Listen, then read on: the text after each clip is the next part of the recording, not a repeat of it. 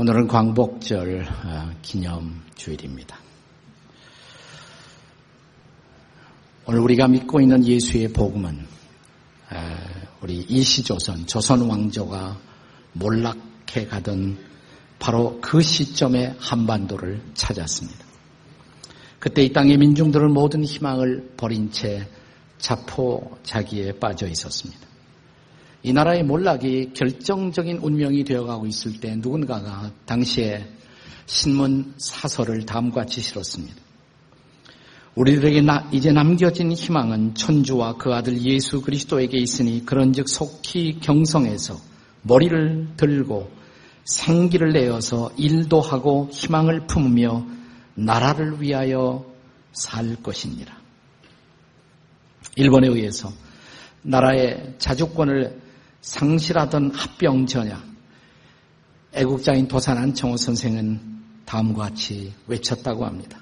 나라의 독립은 인민에게 있으며 보호를 청하려면 이제 하나님께만 있을 뿐이요. 라고 외쳤다고 합니다. 바로 그때 전국에 메아리 친 한 소리가 있었다고 역사학자 민경배는 증언하고 있습니다. 그 소리는 전국 방방곡곡에서 들려왔던 소리였습니다. 이런 소리입니다. 기독교는 오늘 한국인이 가진 유일한 희망이고 유일한 벗입니다. 맞습니다. 복음과 교회는 일제의 식민지가 된 그때 이 땅의 민중들에게 유일한 민족 희망의 근원지였습니다. 연해주의 독립운동 집회에서는 다음과 같은 글이 발표되었습니다.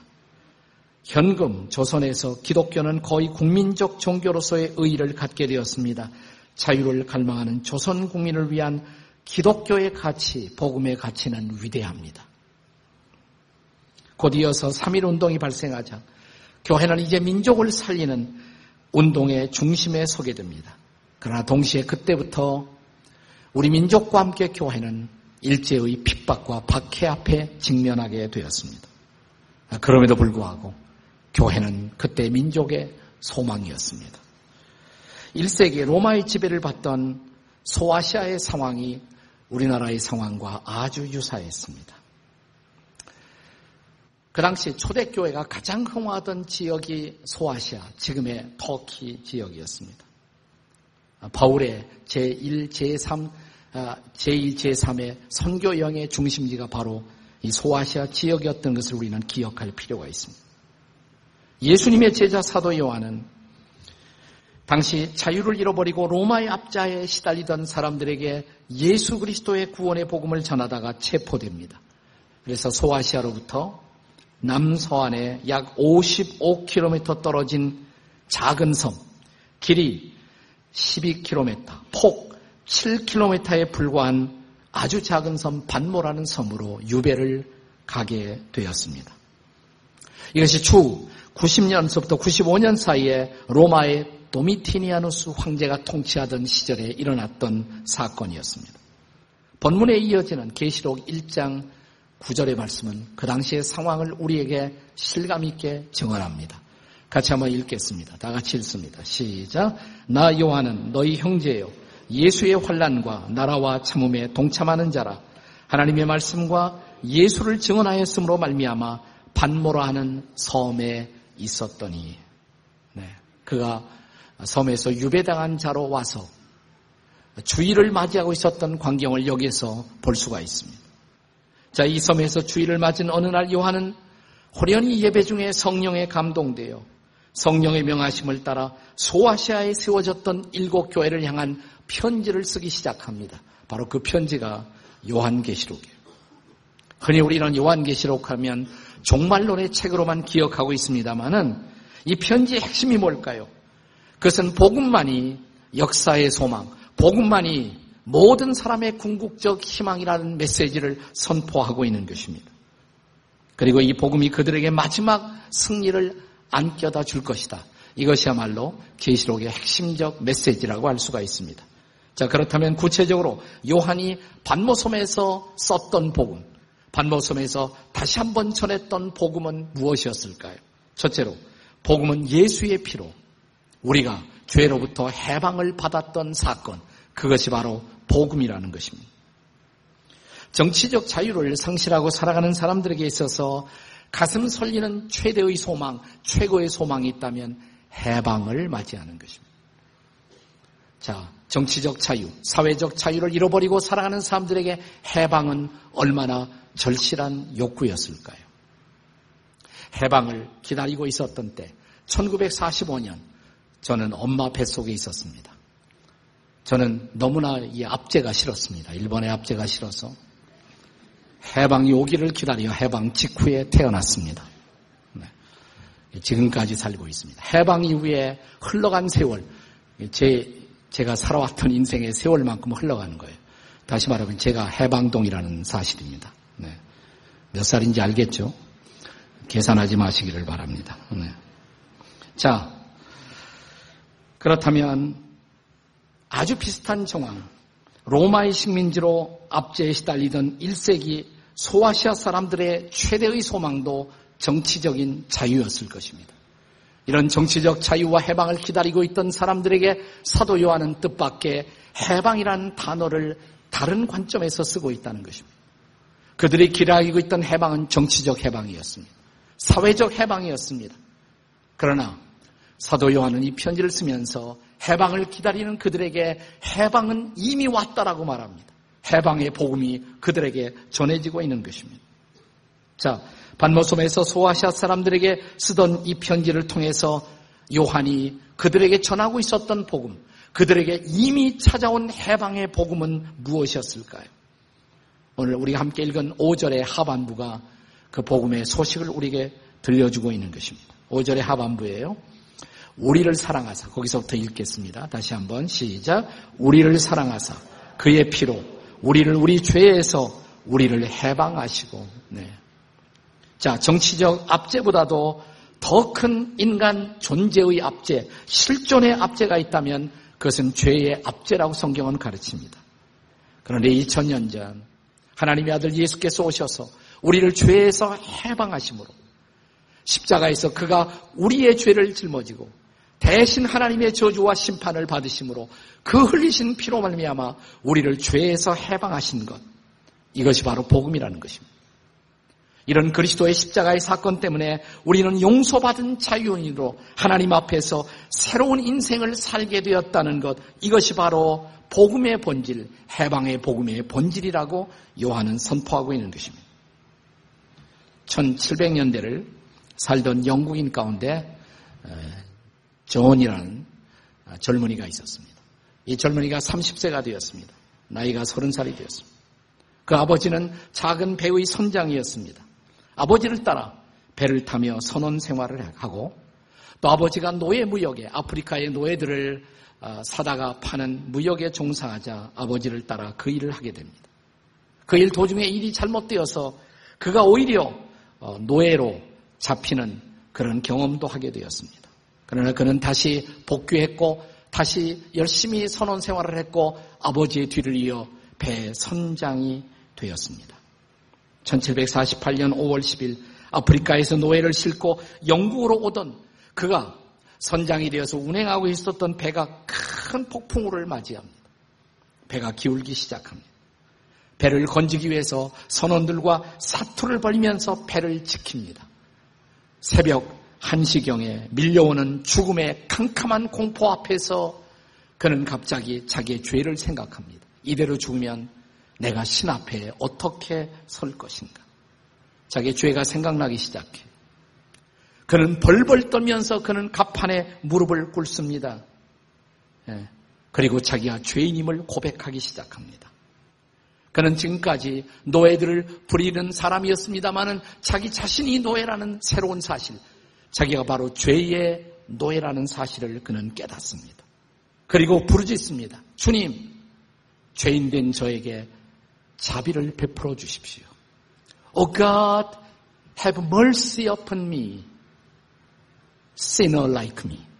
나 같은 죄인에게 자비를 베풀어 주십시오. 오 주님 저에게 자비를 베풀어 주십시오. 이렇게 외칩니다. 구사 일생으로 살아난 그는 오랫동안의 노예 무역을 청산하고 그는 복음을 전하기 위한 사역자가 됩니다. 노예를 사고 팔던 사람이 복음을 전하는 사역자가 된 그 은혜를 깨닫자 그는 어느 날 가슴에 넘치는 감동을 이기지 못하고 붓을 들어 한편의 노래를 탄생시킵니다. 전 세계 그리스도인들에게 사랑을 받는 유명한 복음성가 Amazing Grace가 탄생하는 순간이에요. 나 같은 죄인 살리신 주은 해 놀라와 잃었던 생명 찾았고 광명 을 얻었다. 근데 영어 원문에 보면 조금 차이가 있습니다. 이렇게 시작됩니다. Amazing grace, how sweet the sound. 놀라우신 주은혜 얼마나 아름다운 소식인가. That saved a wretch like me. wretch라는 것은 이 비참하고 가치 없는 나 같은 사람을 구원하신 은혜예요. I was once lost, but now am found. 나는 한때 잃어버렸으나 이제 발견되었네. I was blind, but now I see. 나는 소경이었지만 이제 눈을 뜨고 보네. 존 뉴턴이 목사가 된 후에 평생의 복음 사역을 마무리할 무렵 그는 마지막 노후에 약간의 그 치매 증세를 앓게 됩니다. 그 곁에 있는 분들이 종종 이렇게 물었다고 합니다. 목사님 이거 생각나요? Do you remember? 목사님 이거 생각나요? 그때마다 존 뉴턴은 이런 말을 거듭 반복해서 했다고 합니다. 예, 기억해요. 두 가지는 확실히 기억해요. 하나는 저는 무서운 죄인이에요. 나 또 하나, 나 같은 죄인을 주님이 건져내시고 구원해 주셨어요. 그는 이 말을 늘 반복했다고 합니다. 그것이 복음이에요. 이것이 바로 복음으로 해방을 받은 사람의 고백인 것입니다. 이것이 바로 사도 요한이 반모섬에서 편지로 다시 강조하고 있는 복음입니다. 바로 이것이 오늘 우리 시대가 다시 들어야 할 복음인 것입니다. 나는 여러분이 오늘 이 복음을 다시 듣게 되시기를 주의 이름으로 축원합니다. 자, 반모섬에서 요한이 쓰고 있는 복음, 이 복음의 정체는 뭘까요? 두 번째로 이 복음은 예수의 교회가 궁극적인 승리를 누리게 된다는 소식. 바로 그 사건인 것입니다. 복음의 시작은 우리가 죄로부터 해방된다는 사건입니다. 이것은 개인적인 사건이죠. 나 복음은 거기에서 머물지 않습니다. 한 걸음 더 나아갑니다. 이제 본문의 6절을 같이 읽겠습니다. 6절 다 같이 읽습니다. 6절 시작. 그의 아버지 하나님을 위하여 우리를 나라와 제자상으로 삼으신 그에게 그 다음에 영광과 능력이 세세토록 있기를 원하노라. 아멘. 자, 주님은 우리를 구원한 데서 그치지 않고 아버지 하나님을 위하여 우리로 나라를 삼아주셨다. 하나님 나라 백성을 삼아주셨다. 이 말이에요. 그 다음은 제사장으로 삼아주셨다. 나라와 제사장으로. 제사장이 누굽니까? 제사장은 하나님과 사람 사이에 중보자 역할을 하던 사람입니다. 백성들이 용서받도록, 백성들이 하나님의 영광을 볼 수 있도록, 백성들이 하나님의 능력을 경험할 수 있도록, 백성들을 하나님 앞으로 인도하는 역할을 하는 제사장, 하나님은 나를 그 제사장으로 삼아주셨다. 개인적으로 나를 용서하시고 구원한 데서 끝나지 않고 이제 나를 통해서 다른 사람들이 하나님의 영광을 볼 수 있도록 사람들을 주께로 인도하는 사역자로 나를 삼아주셨다 이 선언이에요. 그리고 이 하나님 나라의 중심 공동체라고 할 수 있는 예수의 몸 된 교회의 일꾼을 삼아 주셨다는 것입니다. 이 교회는 복음을 전하는 유일한 공동체인 것입니다. 그래서 사도 요한은 이 외로운 반모섬에서 유배의 삶을 살면서도 한 가지를 분명 믿었습니다. 교회가 살아있는 한 소망은 계속될 것이라고. 그래서 그는 저 바다 건너편에 소아시아 지역에 있는 일곱 교회를 생각하고 바라보면서 일곱 교회를 향한 편지를 쓰게 됩니다. 자, 요한계시록 1장 10절과 11절에요. 같이 읽습니다. 1장 10절, 11절 시작. 주의 날에 내가 성령에 감동되어 내 뒤에서 나는 나팔 소리 같은 큰 음성을 들으니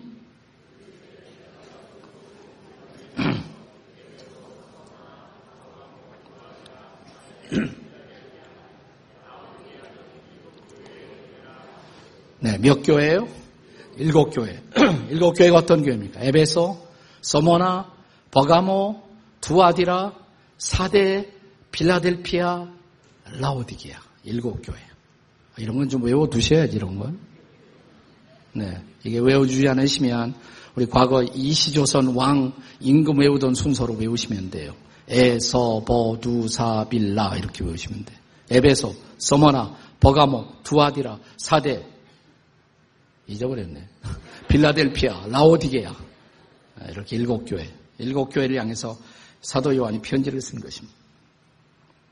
자, 이제 요한계시록 2장과 3장을 보시면 바로 일곱 교회를 향해서 편지를 쓴 것이에요. 에베소 교회 사자에게 편지하기를, 서모나 교회 사자에게 편지하기를, 2장과 3장이 일곱 교회를 향한 편지. 근데 이 편지 내용을 읽어보면 각 교회마다 일곱 교회가 각각 강점과 약점을 갖고 있었던 교회임을 알 수가 있습니다. 요한은 일곱 교회를 향해서 칭찬의 메시지를 띄웁니다. 동시에 책망의 메시지를 띄우는 것입니다. 그들의 강점은 칭찬받아 마땅한 것입니다. 그러나 그들의 약점은 책망받아 마땅한 것이었습니다.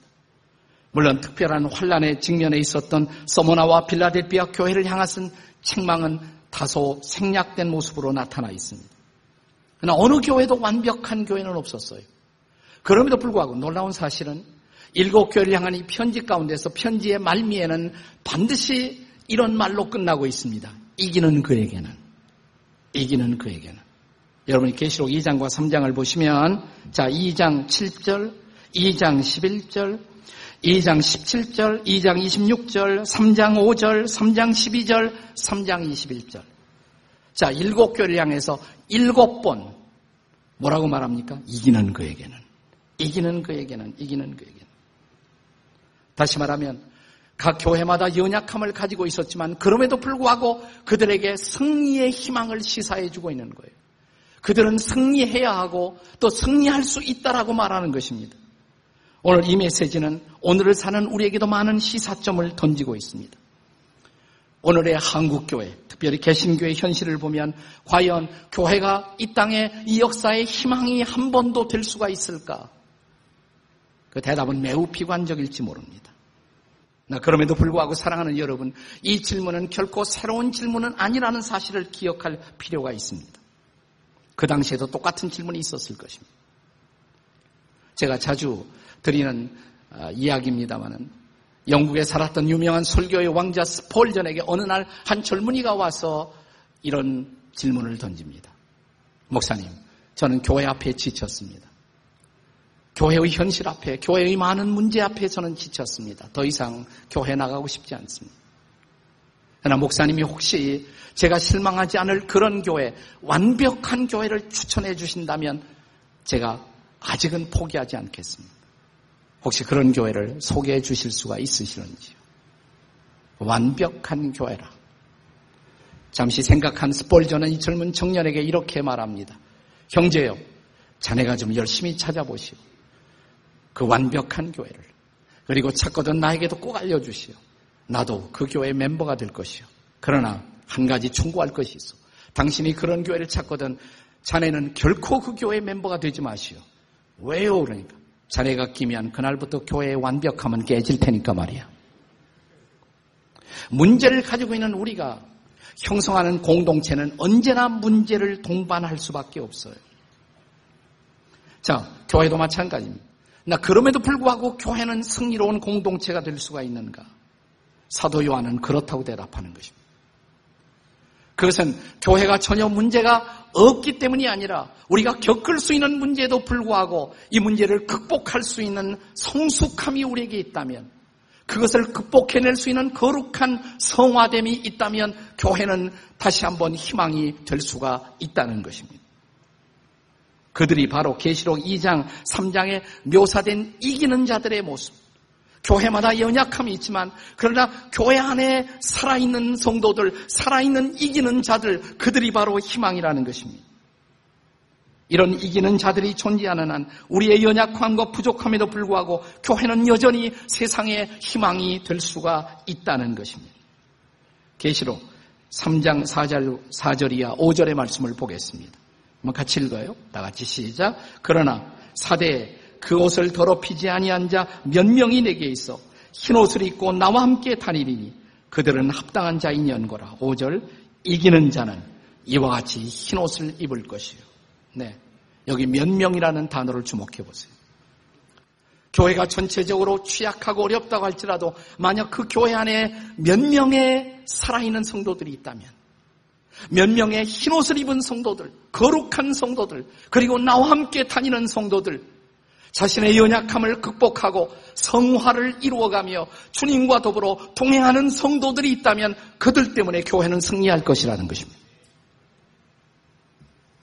저는 일제의 암울한 시대에 하나님이 한국 초대교 안에 두셨던 하나님의 사람들 몇 사람, 길선주, 추기철, 손양원, 조만식, 이상재, 나는 이 사람들을 보시고 하나님이 한국교회의 등불을 끄시지 않았다고 믿습니다. 그리고 이런 사람들이 오늘 다시 존재할 수 있다면 아직 우리는 절망할 필요가 없습니다. 그렇다면 문제는 뭐냐면 교회가 아니에요. 문제는 나인 것입니다. 교회를 비판하는 것은 쉽습니다. 그러나 교회를 비판하는 당신은 어떻습니까? 나는 어떻습니까? 우리는 어떨까요? 나는 성숙하고 있습니까? 나는 거룩한 성화의 흰옷을 입고 있습니까? 하나님과 진실로 동행하고 있습니까? 내가 살아있다면 교회가 살 것입니다. 그리고 그 교회는 다시 한번 역사의 희망이 될 것입니다. 복음이란 뭡니까? 복음이라는 것은 바로 예수님의 교회가 교회가 가지고 있는 연약함에도 불구하고 마지막 승리의 공동체로 설이라는 희망 이것이 복음인 것을 믿으시기 바랍니다. 반모섬에서 전한 복음 세 번째로 복음은 예수님의 다시 오심으로 마침내 새로운 세상이 이 땅에 임한다는 소식입니다. 예수님의 다시 오심, 재림이라고 그러죠. 그의 재림을 통해서 마침내 새로운 세상이 이 땅에 임할 것이라는 뉴스인 것입니다. 본문의 7절에 보면 사도 요한은 볼지어다 그가 구름을 타고 오시리라 라고 선포하십니다. 그리고 8절에 보면 주 하나님이 이르시되 나는 알파요 오메가라. 알파는 처음이란 말이죠. 오메가는 마지막.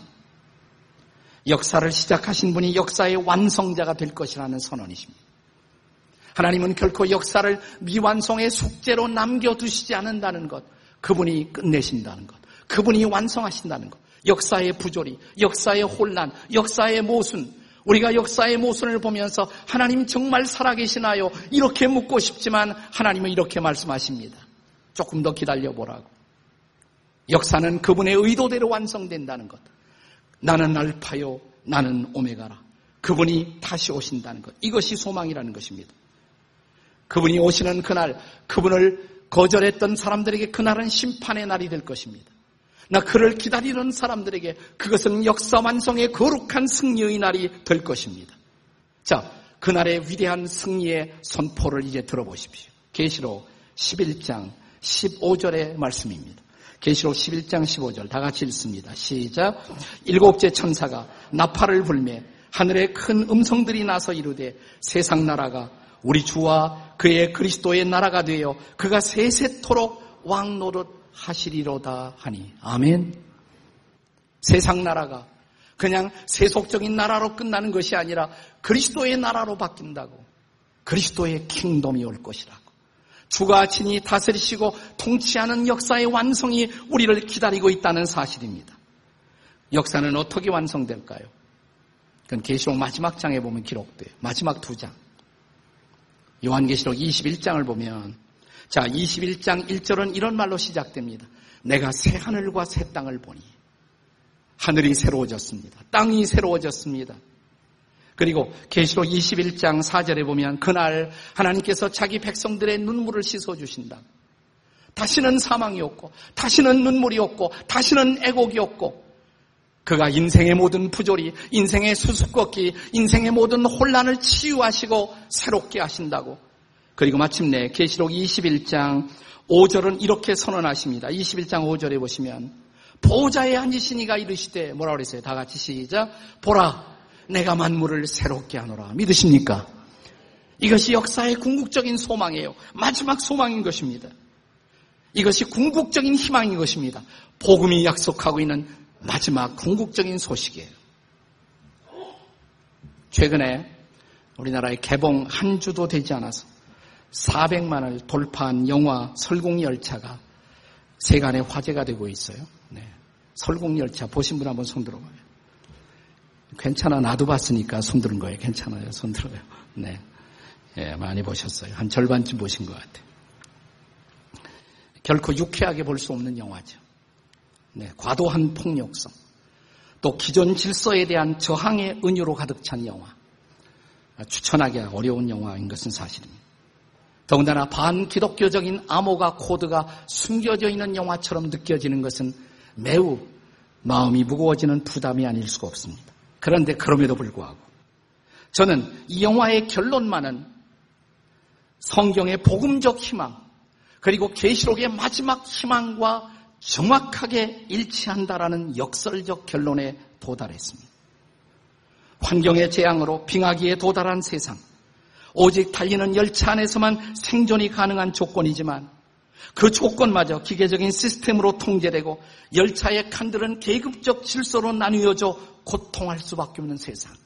열차는 바로 우리가 살고 있는 세상을 보여주고 있지 않습니까? 주인공 커티스는 저 꼬리칸의 절망을 이기기 위해서 반항을 시도합니다. 그리고 꼬리칸에서부터 앞을 향해 나가는 저항을 선택합니다. 영화의 소감을 사람들이 쓴 것을 보니까 어떤 분이 이렇게 소감을 썼어요. 영화 보고 나와니까 변한 자기 습관이 있는데 전철만 타면 앞으로 앞으로 가게 된다. 예. 주인공 커티스가 앞을 향해 나아가는 이런 전진과 이런 용기에 희망을 불어넣은 것은 길리암이라는 한 성자의 모습이었습니다.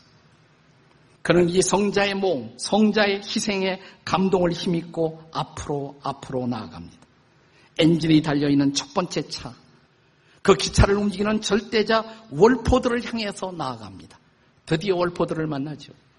네, 놀라운 사실은 그 악한 절대자 월포드와 길리암이 내통하고 있었다는 사실입니다. 자기의 희망이 배신당하는 처절한 순간. 그렇습니다. 어쩌면 우리가 이 땅에서 걸고 있는 모든 희망, 모든 선한 모범들도 우리를 배신할 수 있다는 철저한 세상의 모습. 그것은 성경이 그리는 세상의 모습과 별로 다르지 않다는 것입니다. 희망은 거기에 있지 않습니다. 희망은 길리암도 아니에요. 희망은 월포드도 아닙니다. 희망은 열차를 깨는 것입니다. 드디어 열차를 깨고 바깥으로 나왔습니다. 기차 바깥으로 나온 요나. 소년의 이름 요나죠? 요나. 왜 하필이면 요나일까요? 네. 물고기 뱃속에서 나와 새로운 세상을 맞이한 요나를 그리는 은유가 있었을지 모릅니다. 요나가 나왔어. 모자를 벗죠. 생각 안 나요? 숨이 쉬어져요. 네.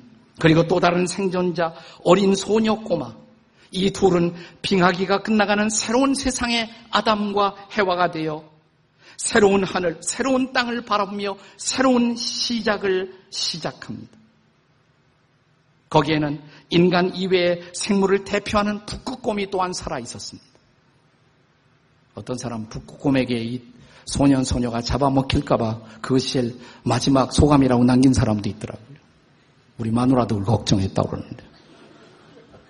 그게 영화를 제대로 감상할 수 있는 철학이 있는 사람과 그렇지 않은 사람의 결정적인 차이라고 할 수가 있습니다. 음. 네. 이 북극곰이 살아 있었다는 것은 저는 이 장면에서 아마 작가도 의도하지 않았고 감독도 의도하지 않았을지 모르지만 이것은 성경이 그리고 있는 마지막 새 하늘 새 땅의 모습과 정확하게 일치하는 놀라운 모습이라고 생각했어요. 성경이 그리는 마지막 세상이 어떤 세상인 줄 아세요? 이리와 어린 양이 함께 살고 송아지와 어린 사자가 함께 놀고 젖 먹는 아이가 독사의 구멍에서 장난해도 해됨이 없는 세상. 이 성경을 안다면 북극곰에게 잡아먹힐까봐 걱정할 필요가 하나도 없단 말이죠. 네. 모든 것이 사라진 죄와 악이 사라진 그리고 모든 것이 새로워진 그리고 새롭게 출발할 수 있는 새로운 세상을 하나님이 준비하셨다는 희망 이것이 복음이 그려주고 있는 마지막 궁극적인 희망인 것입니다.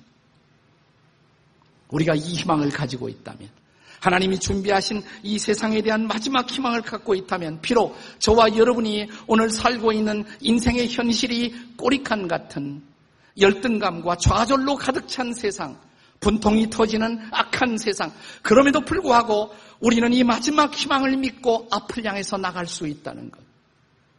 이것이 사도 요한이 우리에게 던지고 있는 계시록에서의 복음의 희망인 것입니다. 나는 여러분이 복음을 붙들게 되시길 주의 이름으로 축원합니다. 이 복음이 있다면 우리는 절망할 필요가 없습니다. 우리도 앞을 향해서 나갈 수가 있습니다. 칼과 도끼를 가질 필요가 없습니다. 우리는 공의와 사랑을 붙들고 아니 복음을 붙들고 우리는 앞을 향해 나갈 수가 있습니다. 이것이야말로 다시 오실 예수님을 통해서 기대할 수 있는 복음의 궁극적인 희망인 것을 믿으시기를 바랍니다.